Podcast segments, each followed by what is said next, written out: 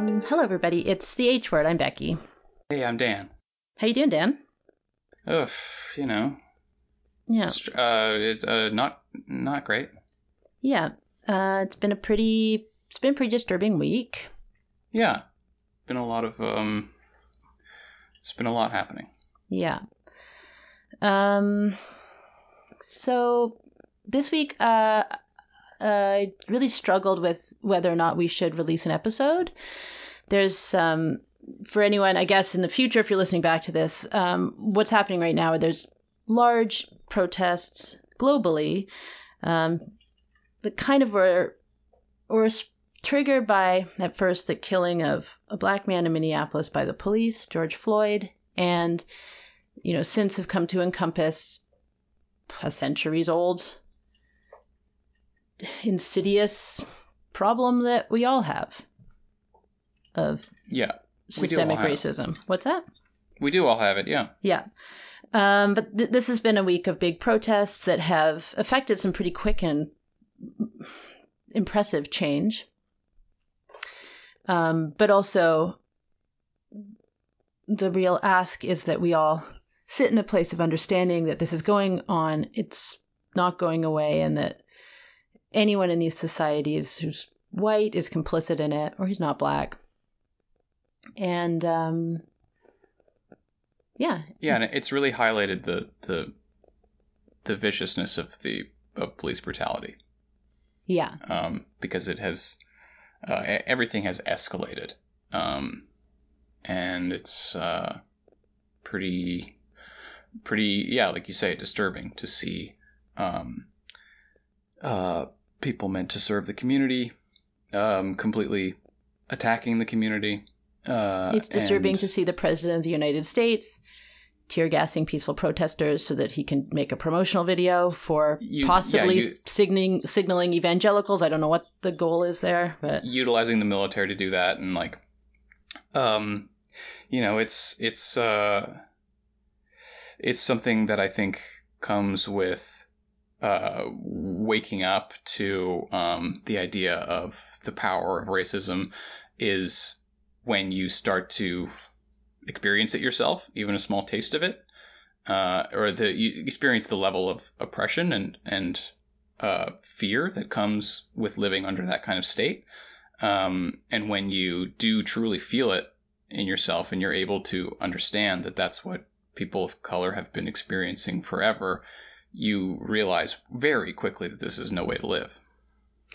yeah, yeah. Um, and it's you know, watching from Toronto has been it's weird. Um, stuff's happening here. Also, um, you know, we're recording on Friday.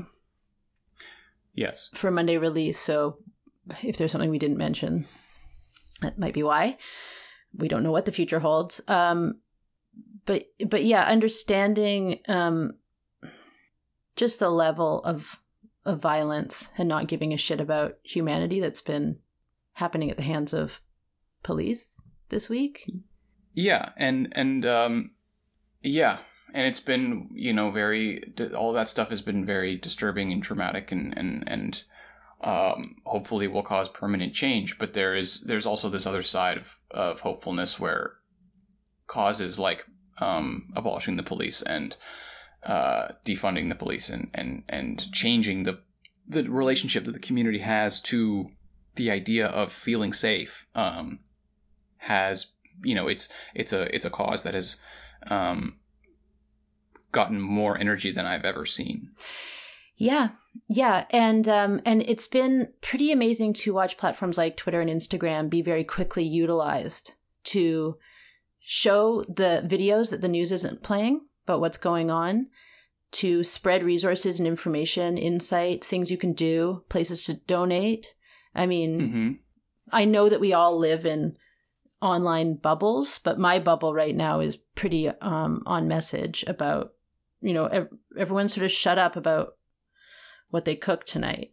Yeah, You know, yeah. What was maybe maybe uh, there's an example like maybe there's one example for you that um, you found to be really effective. What do you mean, Uh, like so- something that was shared? some sort of yeah, some sort of piece. Like for me, for Oh. me, I guess My phone's ringing. That's good. your phone's ringing. I'll take it. Aitor's in his office. He should get it. It really sounds like an old landline, and I just imagine your old apartment having a landline. Okay, it is an old landline.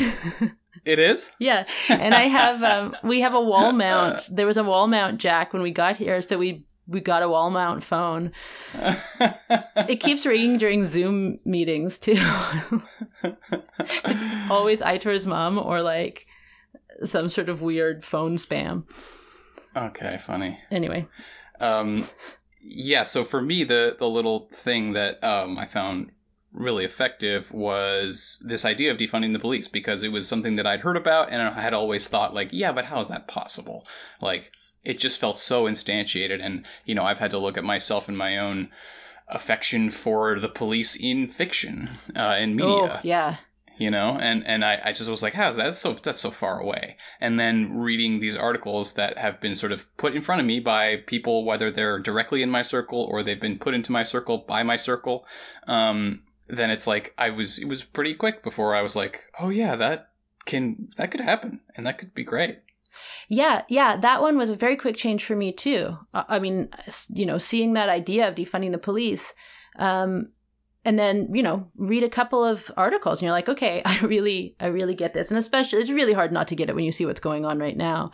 Um, and I mean, I have to say, I've been in situations where I didn't want to call the police because there was mental health stuff involved, and I really didn't. That's not who you should be calling. Right. Yes, and I and I have had to admit that I have felt protected by the police, and I have to realize that that feeling is essentially anti-black. Like, oh, I have twice in my life been just given a ride home by the police just to be nice. right, And I need people to understand that. I need white people to understand that when they see what's going on on TV right now yeah, and know that you might have been able to just get a ride home after some guy was like, hey, what's going on? "Uh, I don't know. I'm waiting for the bus. I mean, that's weird as hell, also, but.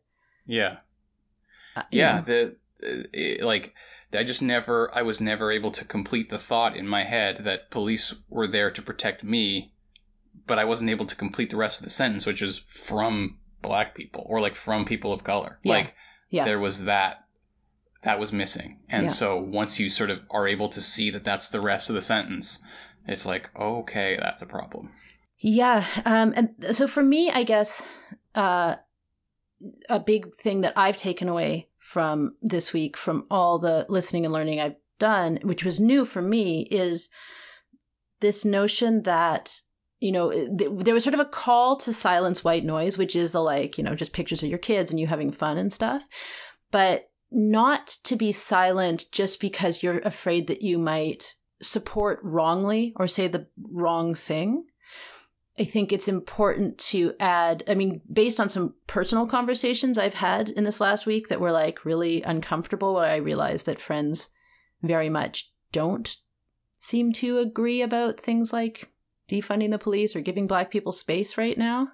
I realize it's important to keep talking about this. Like, yeah i saw something interesting. I think both you and i were watching. There was a check-in on of black improvisers um, across america or across north america and last was night online. It was hosted by Dad's Garage and their artistic director Jon Carr. yes. And i think it was carl tart who mentioned um, this idea of le- eating at black-owned eateries. He saw a list of black-owned businesses in la that um, it was like support these businesses. And he was like you haven't been going to these businesses? And then he was like oh of course they ha- of course white people haven't because they feel um, you know there's any kind any any modicum of discomfort going into an all black restaurant or something. And and he was like you have to go to these places and you are probably going to get looked at or like called out or like um, sort of muttered at and he was like yeah, or "But you we get- might. we- like, it's just a concern that even you might is too Yeah. much discomfort. Yeah, and he was like, "But we get that all the time, and we have to fight through that." And like, I even I was like trying to like even put an asterisk on what he was saying by being like, "No, but I don't want to be the colonizer who like goes into that space."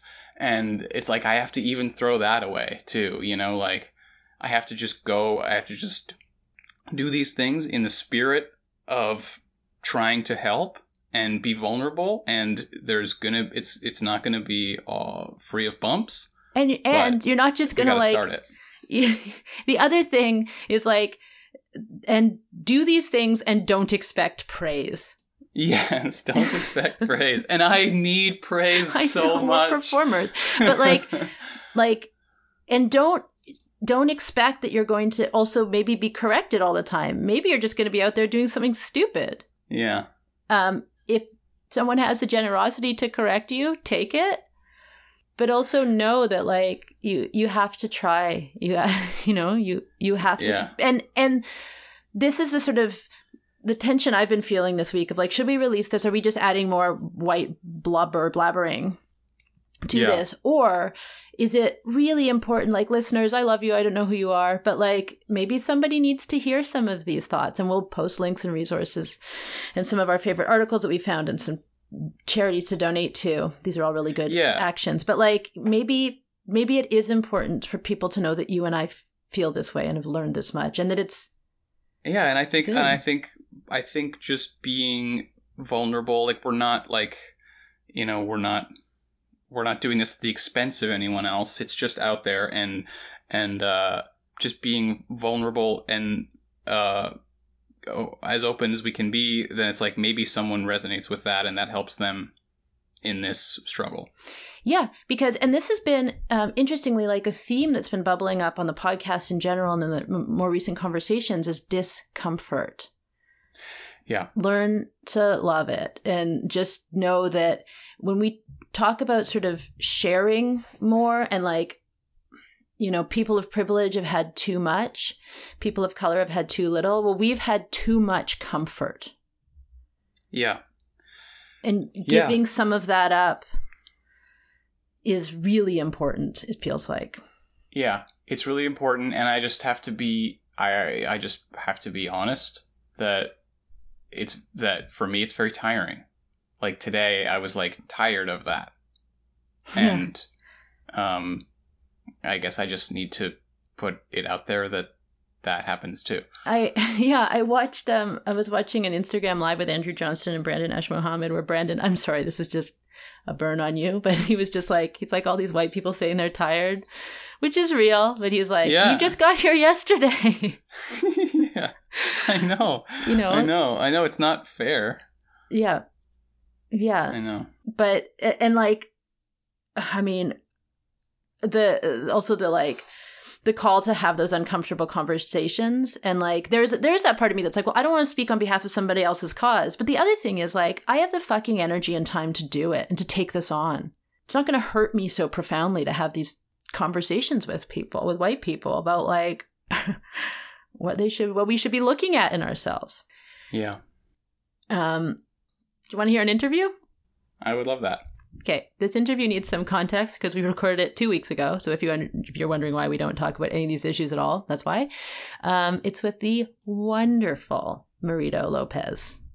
Excellent. He is lovely. I love him so much. And um, let's listen to where we were at two weeks ago. Sounds great. Okay, bye, Dan. Okay, bye.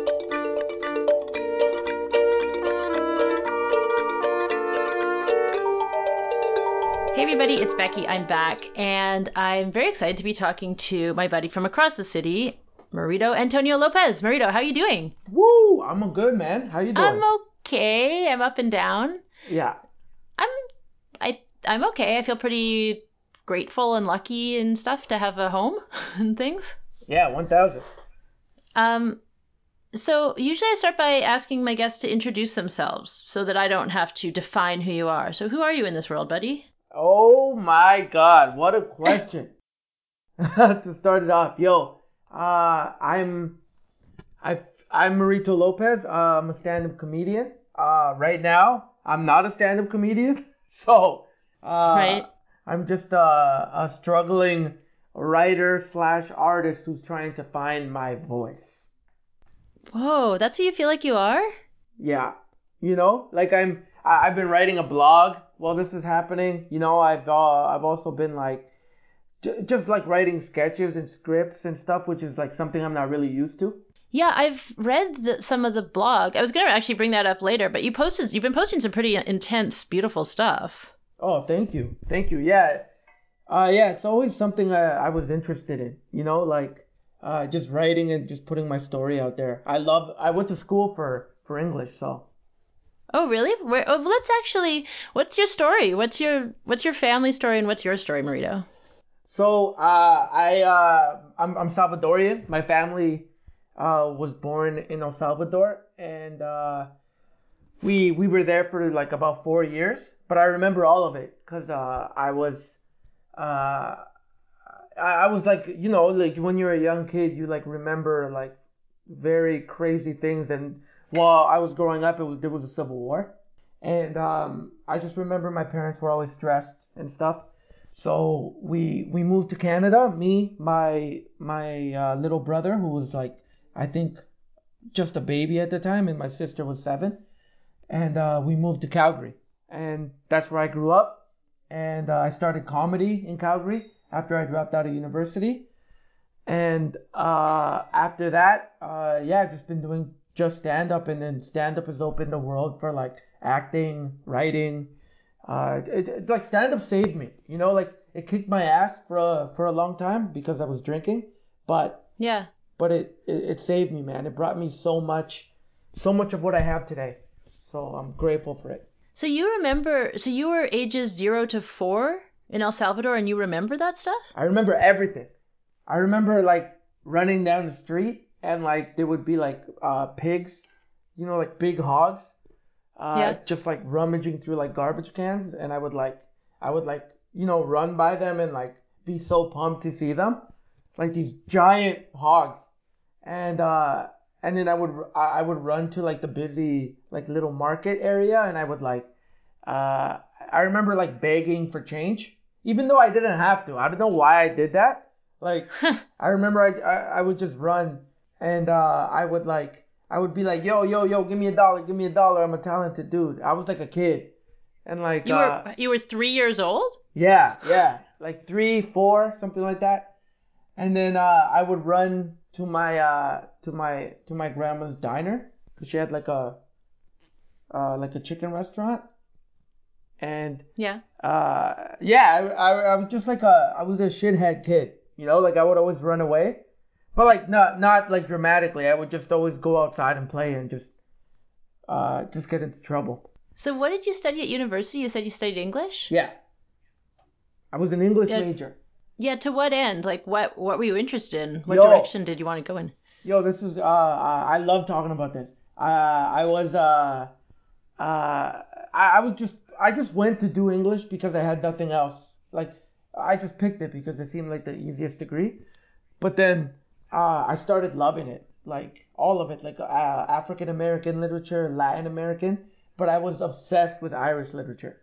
Like I thought it was so cool, like uh, like Yeats and Joyce, and like yeah, yeah. I just thought it was really uh, uh, one of my favorite poets is uh, uh, Louis MacNeice and like the Autumn Journal, and I, I that's what I wanted to go to school for. I wanted to get my PhD uh, in in English, specializing in Irish literature, but I wanted to teach classes about hip hop. Well, what's the relationship for you between Irish literature and hip hop? Well, uh, I, I just thought that it'd be cool that like if a guy who like like a Latino guy like me was like that was his specialty, you know, like that that's what got me my PhD. But uh, I just like at the end I wanted to be like a scholar for hip hop, you know, and, and like teach the two. Well, okay, so you've read Joyce? Yeah. That's amazing. I mean, the things that you just listed are things that I find really impenetrable personally. Like, I can't access them. What drew you to that? Oh, man. I just, uh, well, the, the thing that drew me to like uh, Irish literature in the first place was was Yeats. Uh, yeah. Like re- reading their poetry. You know what really got me into it? I, I wrote an essay about Joyce, um, Yeats, and like uh, all those other dudes uh, because I, I related with them. I remember being like, yo, these guys are white guys, but they have a struggle. Like they want freedom. Yeah. Like they uh they they write about like, you know, colonization. And I was my mind was blown by that. I never like that's how ignorant I was that I only thought people of color suffered uh, colonization. You know what I mean? Well, it it also shifted. I mean, like there's that right. There's that um sort of period in North American American history where Irish people became white. Same with Italians. Same with Jews. Yeah. We like we like became white, but we weren't originally. Yeah. Now we are. Yeah, and uh, but but I thought that was just so cool that these guys were writing from like from this place of struggle, which I always loved in hip hop. You know what I mean? Like I love Yeah. the struggle, like yo fight the power. But these dudes, like we're doing it as well, like like in the nineteen like nineteen twenties or whatever it was. What was the first thing that got you into hip hop? Oh man, uh, Dangerous Minds, the movie with uh with uh With Michelle Pfeiffer? Yeah, yo, I love that movie. Um, Coolio, Coolio did the soundtrack and it blew up. Gangsta's Paradise. Yeah. Oh, that's from Dangerous Minds. Dangerous Minds, I haven't seen. I saw. If we're talking school movies, my school movie was Stand and Deliver. Oh, Um, yo, that is- movie's amazing. It's about calculus. and, and you know, uh, one of my favorite actors is in it, Edward uh, James Olmos. James Olmos, yeah. Yeah. We um we got to watch that movie as a, like a treat in my advanced mathematics class. That's hilarious. It's so But I don't too, think I've though. I've never seen Dangerous Minds. Uh, it's incredible. But you saw that and it got you into hip hop? Yeah, because of the the soundtrack. Uh, I actually, you know what? Uh, I'm gonna take that back. Like the movie's actually really bad. Like it's horrible. Like if you go back and watch it, it's like, oh man, this doesn't stand the test of time. But the soundtrack Okay. was amazing. The soundtrack was amazing, and after after like I I discovered Coolio, I started like listening to Diddy, then to Biggie, then to Jay Z, then to Nas, Wu Tang, and I was just I've just been obsessed ever since. What are you listening to now? Uh, like in the new era, I love I love Kendrick Lamar, uh, J Cole, Joey Badass. Um, I even like the new guys like Travis Scott. Uh, I love Drake. I know a lot of people don't like Drake, but I love him. What okay, I we've definitely like waded into an area that I know very little about. Yeah. But what's up with okay, what's up with Drake? Why do people hate him? Why do people love him? I know that you're having to explain it to me and I should know this, but I love it. Yo, you're you're you're making my day. When I get to teach people hip hop, I love it. See, I mean not knowing about Drake in Toronto feels like some sort of religious blasphemy to be quite honest. one thousand. Uh Drake. Drake is uh, he, to like I don't think he's I don't think he's the greatest rapper. You know what I mean? Yeah. Uh, but he what he did for Canada is is what makes me love him so much because hip hop has never had a Canadian representative other than like Maestro, Fresh Wes, and like Right. the Rascalz, right? But they never really went mainstream. And not only did Drake go mainstream, Drake like made it to the Mount Rushmore of hip hop. Like people Well what like about Snow? no. Yo, that song was a banger when it came out. I'm not gonna lie. Yeah. Yeah. But he had some weird thing where he had like a criminal record so he couldn't like tour in the States. Yeah, apparently he was like an actual like drug dealing type of dude. Something, I don't know. I guess we shouldn't talk about it. He's probably in the city somewhere. I don't know where he is. Yo, apparently apparently he flips houses and he's really successful. He flips houses. Yeah. I mean, good. That's smart. yeah. Um, how have uh, so w- right now you were supposed to be on tour, right? Yeah. What was what's that been like? Uh it's it sucks cuz like I really fell in love with uh without East. Uh Yeah. so sorry, uh my bad, without West. Like uh I've been going to Vancouver a lot and also like uh, my home province, uh, Alberta. So. I, I just like I finally in like 10 years of doing comedy, I know how to make money now. You know what I mean? Like I, I can set up a tour by myself. I don't even need Yuk Yuk's or the other comedy clubs. I just I know how to do it now. And I still I still do those clubs, but like uh, for the most part it's like independent. So I just I felt like I felt like uh, like I'm becoming a real comedian, like like a man. You know what I mean? Like I I, I help my family with their bills, like so I Yeah. was pumped to be going out again. This this would this would have been my second time this year. Uh, going out because I because I went out right at December, and then January, and then I was gonna go again. So, um, yeah, like I I, I just you know I, w- I was super pumped. So it, it was shitty that I had to cancel everything. I had to cancel my plans. But having said that, like I'm I'm taking isolation and quarantine for all, like all it's worth. You know what I mean? Yeah. Yeah, well, this is the thing. So, this podcast is sort of like overall about hope or something like that. I'm not exactly sure, but you have always struck me as a really positive person. Mhm. Do you feel that way about yourself? Um,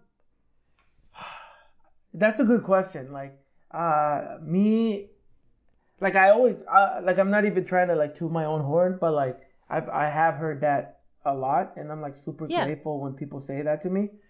Uh, and like, you know, cause like I I have learned how to be a better person and like have more compassion and like positivity because of the shit that I went through, uh, with my addiction. You know, like I I, I was taught to like to, to like basically climb out of like like the like a bottom you know what i mean so like Yeah. uh anytime i can try to teach someone that there's hope like uh like i take that opportunity.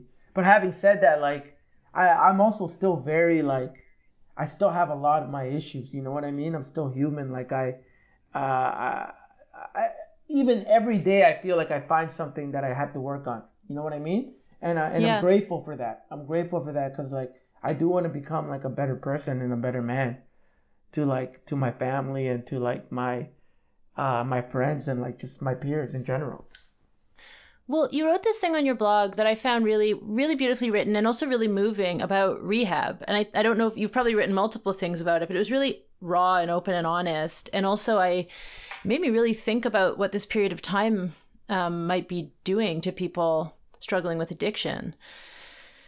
But I also realized I don't know much about the process of being in rehab. Yeah, so uh, I I feel like during this quarantine, it's it's weird because I'm sort of comfortable in it. You know what I mean? Because like Yeah. during rehab, like like I wrote in my blog, it's it's the same, it's the same thing. Like you're isolated, you don't have your phone, uh, you don't, you you can't go outside. You know, like you have a curfew, you have your routine.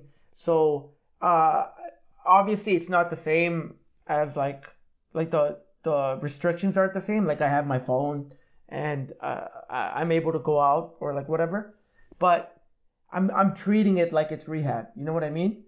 Like I, Yeah. I'm making a routine for myself. I try my best to stay off my phone, and uh, I'm just taking it as an opportunity to learn. You know, to learn about myself and to read and to like and watch classic films. You know, like I, I Yeah. I'm really taking this as like a, a moment to like soak stuff in. Because when I was in rehab, that those moments were my like I grew like a motherfucker. You know what I mean? Like Yeah. I I, I was forced to grow. Because if I didn't grow, I would just yeah I, I don't know what would have happened. So, what were the tools? What are the tools that you turn to now that keep you kind of on track? Oh man, uh, meditation hard. I love meditation. Like uh, I've been practicing meditation for like seven years, and I finally have been able to get at least like two minutes of like clarity. You know what I mean? I don't because I haven't had the ability to stick with it that long, but I want to. yeah it's it's it's it's it's beautiful man but like having said that though like there's still there's still moments where like my mind is just like a, a storm but one of my like a lot of my mentors and like teachers have taught me that like that's fine that's part of meditation you know Yeah. just being able to sit down and just notice that your mind is active that it's working like that those thoughts and those feelings are just temporary they're gonna go away you know what i mean Yep. yeah it's it's Yeah. Yeah. Sort of bearing witness to yourself is like a huge part of it. Yeah, and that's all it is, really. It's it's just bearing wit. That that's perfect. Like it's bearing witness to you, to the physical self in this moment. That's all it is. So, what's your meditative practice? Okay, I asked this because on the podcast so far, we've talked about meditation a lot, but we haven't really gotten into. We haven't really deeply gotten into it. And I've actually had a few listeners write to me saying that they want resources on meditation. I'm like, well, I don't have them. I'm really bad at it. Um, but what's your so what's your routine? or approach to it? So in the in the morning, I I uh, before I I look at my phone, uh, or or do anything. First of all, I go drink a glass of water, right? Cause Yeah. Cause like uh, I, I read I read somewhere that when you're sleeping, your body like naturally dehydrates, right? Mhm. So um, before you meditate, you always want to like give yourself a chance, you know, to to like be like nourished or whatever, right? So I, I go drink a glass of water and then um I, I make my bed.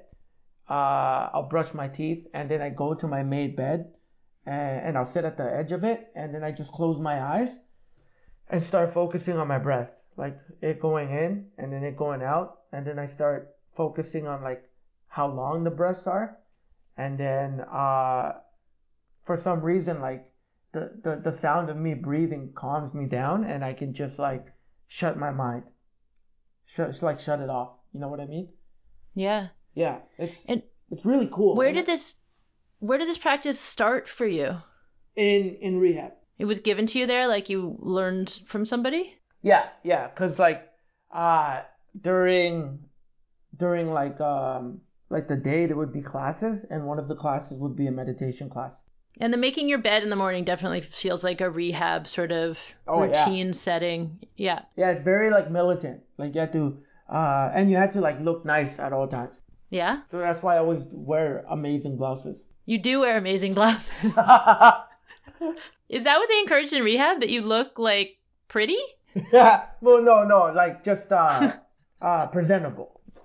Right. Oh man, I feel like well that's interesting because I feel like right now I don't know, are people are really reveling in being off the hook from that. Yeah, But- yeah, like pajama pants and all that. But like, you know what? Even I, I'm not wearing my blouses and like my dope clothes uh indoors, but I I'm still wearing like pretty sick jogging suits.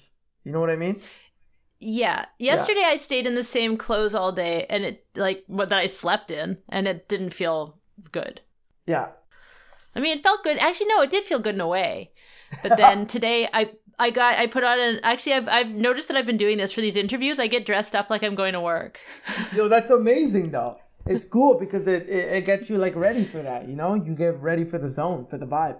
Um, what else have you been learning in isolation? You said you've been working out more. Oh my god, yo. I've been like I've been making it my my goal to be as jacked as Tupac when when he gets out of prison.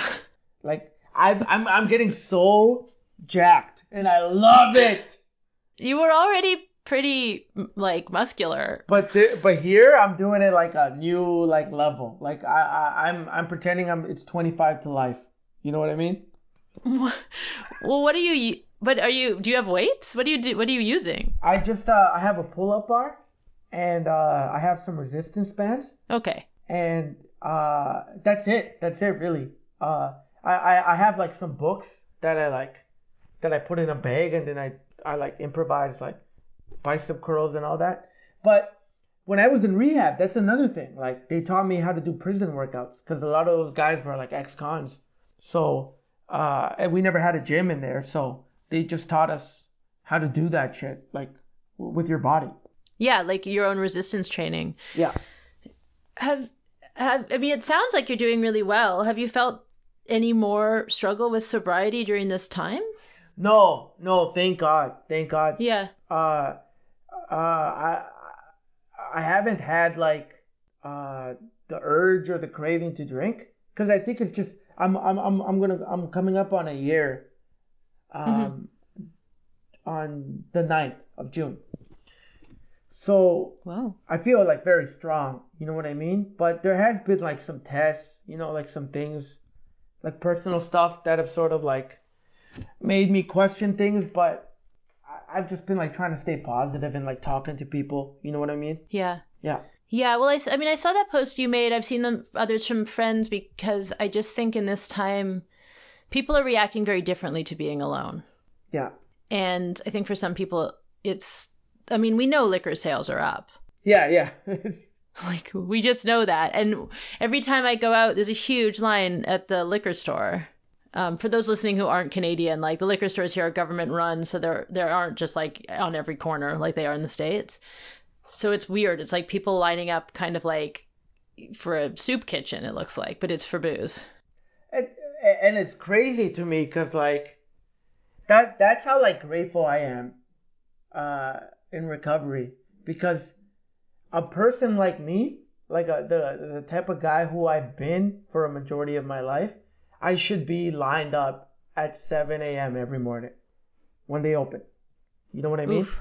but but I, I i'm not i don't even have like the slightest desire to go to the lcbo you know what i'm saying which is Yeah, like it's to and like I hate to like sound religious or anything, but like to me that's a miracle. It's like oh shit, like I'm not even I'm not even in the in the zone of going there. You know what I mean? hmm Yeah.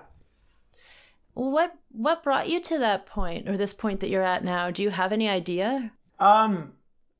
you know, again, I hate I hate sounding like religious or preachy. Oh, just just do it. Just preach. but but you know, straight up it was god you know what i mean and Yeah. and i'm not talking about like a like a like a religious like christian or whatever whatever like entity type of thing like i'm just talking about like how my mom loves me no matter what uh like no matter w- the the amount of times i've made that woman cry or like or i've put her through like agony like she always loves me you know and like and and like realizing that when i met like that's one of the things i meditated on right and i i realized that it's like oh shit like there's a there's like good out there you know what i mean like no matter how Yeah. fucked up this world is there's something out there that like that that is unconditional you know? Like no matter how bad humanity or like society can be like there's still there's still a, a form of like forgiveness and love and compassion out there. And my mom my parents my my dad as well like they both taught me that. So like I, I just had to learn how to do that with myself. And that to me is like god and and it's very simple. You know what i mean? But it's the hardest thing in the world because we're so we're so tuned to doing something else. You know what i mean to going yeah, simple way. is really really hard. Simple is the hardest thing sometimes. Yeah, yeah, it's the hard, it's the hardest thing you can do. But yeah, I'm just trying my best to like to to take care of others, but to always remember to take care of myself first, or else like it's pointless. Yeah, that's an interesting hard one. That's one that I've been struggling with because it feels selfish to take care of myself first. Yeah, yeah, and it's like I always like um I, I used to go to AA meetings and they always used to say Yeah. that they're like you have to be selfish. Uh, but I always hated the wording of that, you know. Yeah. right? And and now I think of it a different way. I'm always like, uh, it, it's not that you're being selfish. It's like you're, and this is where I, I'm gonna sound super preachy, but uh, Like I said, like we got to ditch the Canadian apologies. I think it's great. oh, okay, fuck yeah. So you uh uh you taking care of yourself isn't being selfish. It's you're doing your duty to to whatever the fuck put you on this earth. You know what I mean? Like you Yeah. you taking care of yourself is like uh it's like somebody taking care of their car. You know what I mean? That their dad bought them. Right? Like like you're you're like you're you're taking care of your temple. You know what I mean? Like that's your duty. Like that's your that's your job, right? Like you like uh, life is so short. You know what I'm saying? Like Yeah. so like uh, to me it's not selfish. It's like, "Oh no, this is that's your job." Right? Like you're just doing a good job when you when you take care of yourself. Yeah, it's and it's interesting this sort of like apologizing for being preachy, but these are all really positive messages that we need to hear. I think we need to maybe stop apologizing about the really important stuff we have to say that sounds cheesy, like life is a gift, because it fucking is. Oh, and and that's another thing too. I'm glad that you I'm glad that you said that cuz like it's true. Like I live this life. You know what I mean? Like I live this like I I love spiritual shit. Uh I love God. Like I love my mom and like all this unconditional love. And like for me to like uh to to like fear that I'm sounding too preachy, I feel like is like it's it's fearing myself. You know what I'm saying? Yeah, well, I mean, you said people call you positive. These are the elements of your positivity. And I think it's important that you're not like, you know, handing out pamphlets and making people come to your church. yeah, yeah. you know, like that, that's where the line is. If people are like dragging you to the into their religion, that's like maybe Yeah. I'm not as into that. Yeah, 1000. 1000. And and that's the thing, right? That's uh a, a lot of people, comics especially, they always ask me they're like, "Oh man, I never knew you were religious." And I'm like, "No, man, I'm the opposite of religion." Cuz like religion is like uh it's it's almost like it's forcing you to follow their ideals, you know? Right. Whereas in spirituality, what I what I want to preach to you is that like you got to find it your own way. You know, there's like there's a path specifically designed for you. Like enlightenment is subjective. Like eh, no one, there's not one way to do it. You know what I mean? And like Yeah. that's I'll be honest with you. Like I want to I I want to like um I, not go back to school and, and get my social work stuff, but I I want to I want to like go in a field that way. I want to go in that direction and help other people like me who like suffer from addiction and mental illness and like and and and teach them that yo man like there's a science behind why you are the way you are and like if we work together like we can we can fix this Well, do you do you not feel like you do a little bit of that with your comedy practice? uh be well because i'm hard on myself i don't think i'm there yet but that is my goal for sure Like that's where you want to take your comedy work? yeah like i, I wanted to i, I want to like be as raw and open as like richard pryor was but like obviously richard pryor had his demons right so uh i i, I want to be as raw as richard was but without like cocaine and like drugs being my fuel Right. Well, eventually he had to stop, and I guess yeah he went he went through a lot of different phases. yeah yeah yeah Um, I think when I think of that work, I think of Maria Bamford. oh yeah Have you? Yeah, I mean, she addresses her own mental illness in an extremely honest way in her work, and and I watched it being like, holy shit, someone's talking about this shit, shit that I've been through and seen. Yo, I I love I saw Maria Bamford uh, in Calgary, and she was Yeah. so she was amazing. But Yeah, that's funny that you say that because I always like just see her style as like as like silly and like you know like sort of like uh, Zach Galifianakis, but like a lot of people have told me that that like she's like she she's like uh, a beacon of light in the sense that like she's making fun of herself like and her her silliness and her weirdness. Well, yeah, and also to be a to be a woman and to like talk about your mental illness, like wo- women have to really act normal all the time because men can, especially white men, can like be angry and kick and scream and they get elected president, you know? Yeah, they yeah. act like assholes and they're on the Supreme Court. But like women get upset about anything and they're like, she's unstable. Yeah. like so it's it's like braver than it looks what she's Oh. doing. Oh, one thousand percent. Um, I uh, I, I've had a lot of lessons when it comes to that. You know what I mean? Like, uh, one thing, one thing that I fucking hate, I can't stand, uh, as like like that I'm maturing now is when when guys will tell me that a girl's crazy. Yeah, well everyone's crazy. Yeah, and that's the thing, right? It's like, uh, and it'll be stupid, thi- like stupid shit, like, oh, this girl, this girl wants to go on another date. She's crazy, you know? and it's like, what the fuck, man? Like, cause I don't know. I, I I've been like looking at myself, uh, more deeply, and I'm like, yo, I'm crazy. I'm like super crazy. Like, I, I'll tell someone I love them, uh, genuinely. You know what I mean? And like, I'm not talking about like romantic movie love. I mean, I mean like, I'll see someone for how dope they are, and I'll be like, oh man, I love you. You know, and like, uh, That's not crazy, is it? well, I, I don't think it is, but I feel like I feel like we're not there yet as a society, right? Right. Yeah. Yeah, I actually watch how much I tell people I love them because Yeah. it's so loaded. But I'm like, whatever, I'm already married to this guy and I'm allowed to love a lot of. I think it's important. Like, stifling the love that we have and for it to always be perceived as romantic or sexual feels messed up. We need to love each other. Yeah.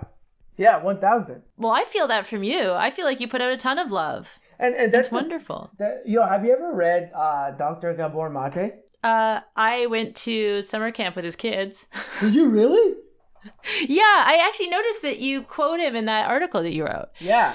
I fucking love him. Okay. Do you have anything off the top of your head? Like that that he writes? Yeah, of his that stuck with you? Yeah. Um the one that got me the most uh that that I think about a lot is uh his uh just I I don't I don't think it's a theory. I think he's just straight up saying it, but that um all all addictions like mental health, all stuff like that, it's not about what the device is. You know what I mean? It's not about Yeah. heroin, it's not about whatever whatever whatever you choose to do to cope. It's all about trauma, right? So and and trauma can like result uh, at a very young age from like the most uh, like simple things as like somebody calling you ugly to crazy things like you you got raped. You know what I mean? Like yeah. so it, it can it can go from the lowest spectrum like to the most high. You know what I mean? But your mind is so fragile as a kid that it, it'll it'll hold on to that. So if somebody says something as simple as like you're ugly to a little kid, like I don't know, or like uh, it, if a person doesn't feel love or like that they are being loved, that is gonna like trigger um, uh, addictive tendencies. You know, and and it's it's it's scary. It's scary Yeah. because like I don't know, like uh, I I always was looking to blame my parents for like because they were always gone. You know what I mean?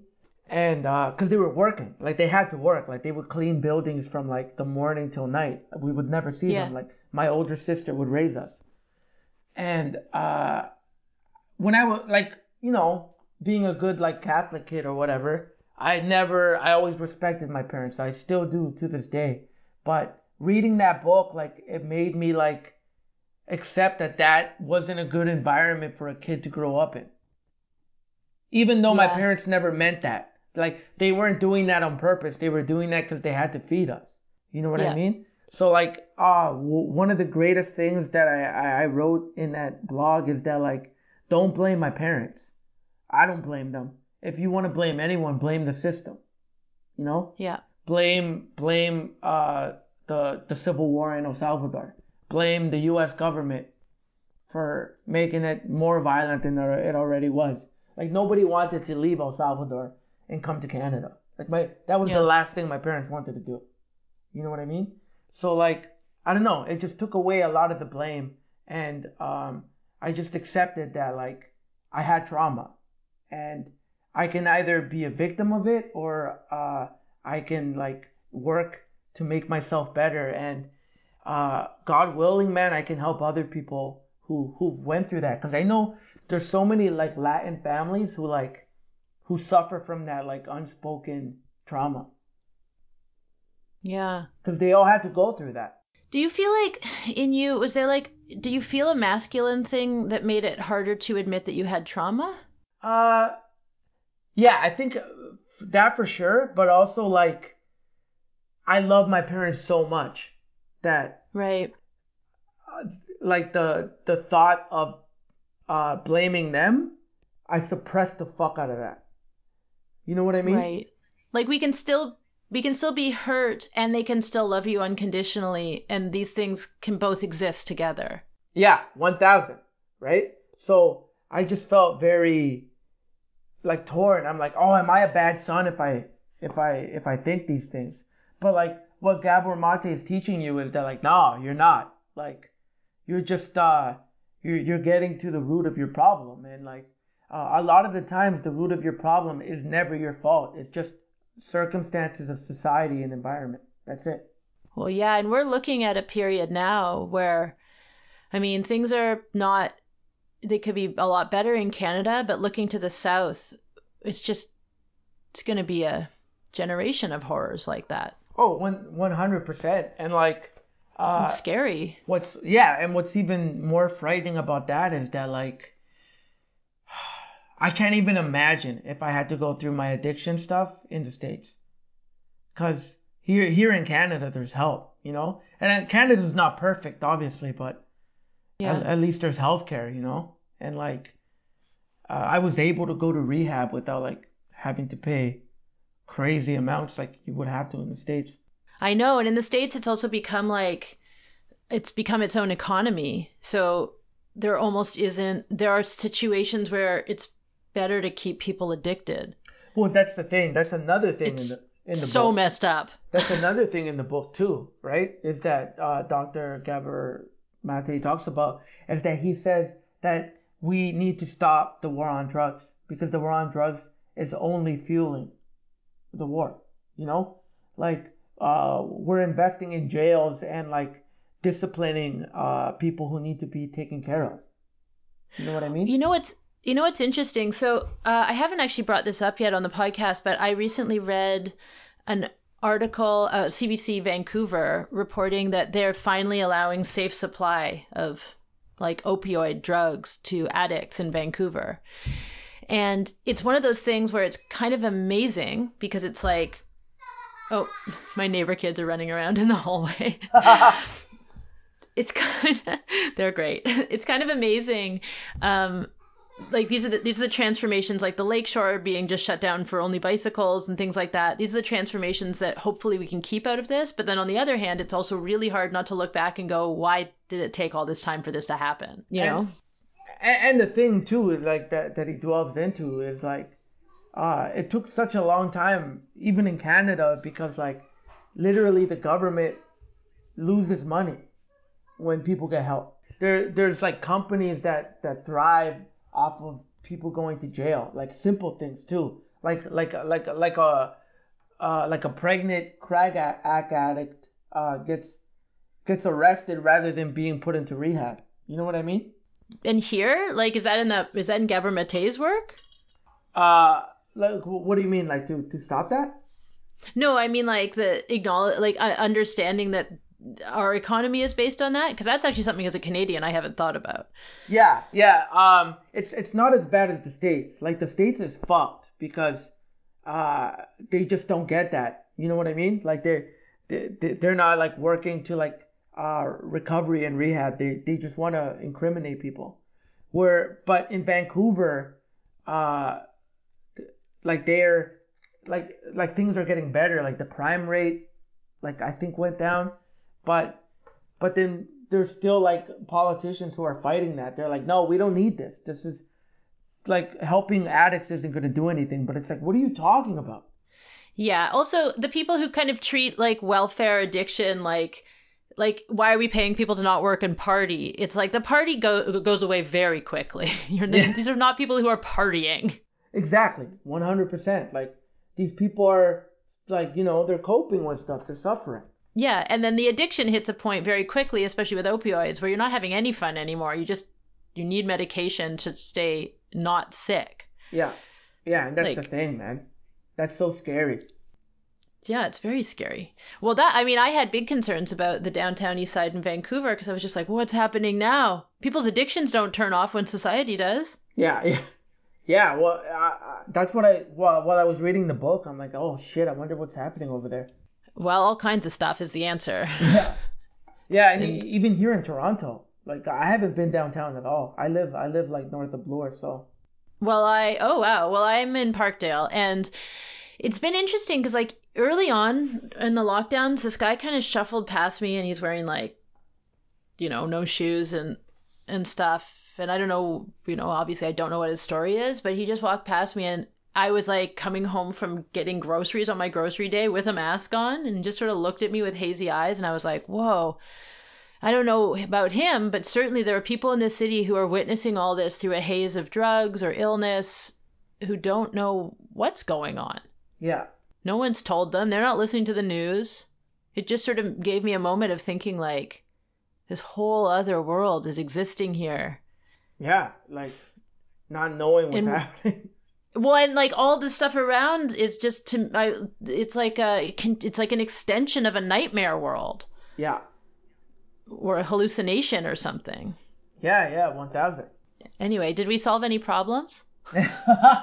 Yo, I love this talk. It was so good, man. Yeah, me too. I thought it Um, was beautiful. Well, where can people find your work? Have you been doing stuff online? You don't have to, but Uh, yeah, I, I've been like posting stuff on uh on Instagram, uh, like like little funny videos. Uh, at, at, so that's at no champagne poppy. I also have my Twitter that no one looks at, and uh, my my my blog maritolopez.wordpress.com. cool. And how much are you writing in the blog? Oh man, I, I try I try to write um like a an article or whatever every week, but That's I Yeah, fucked up this have- week. I fucked up. you didn't. No, you didn't fuck up. You just didn't do it. Yeah, I just didn't do it. Well, like I, I have been doing it, but uh, I'm taking my time with this one. I'm writing an article about Jay Z. Okay, well, you, and also, I mean, I'm ch- saying this as much to myself is like we have to remember that our, we we didn't fuck up if our productivity dropped off during a global pandemic. Yeah, yeah, one thousand. This is just cognitive behavioral therapy for us. Yeah. Um, all right, dude. Well, I really miss you. Yeah, I miss you too, man. I miss I miss like when when you would be smoking, uh, and I would be have my cigar and we just like have our little chats. That was the best. I know. Yeah, Yeah. I miss I miss just gatherings. yeah. I guess I miss people. Yeah. All right, bye, buddy. All right. Peace.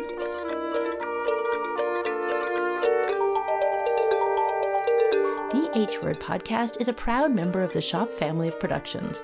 Follow the Shop on Instagram at the shop underscore TO. Artwork this week by Claire Milne, and our theme music, as always, by Laura Barrett. For information on all our artists and guests, please follow us everywhere at the H Word Pod or sign up for our newsletter at thehwordpod.com.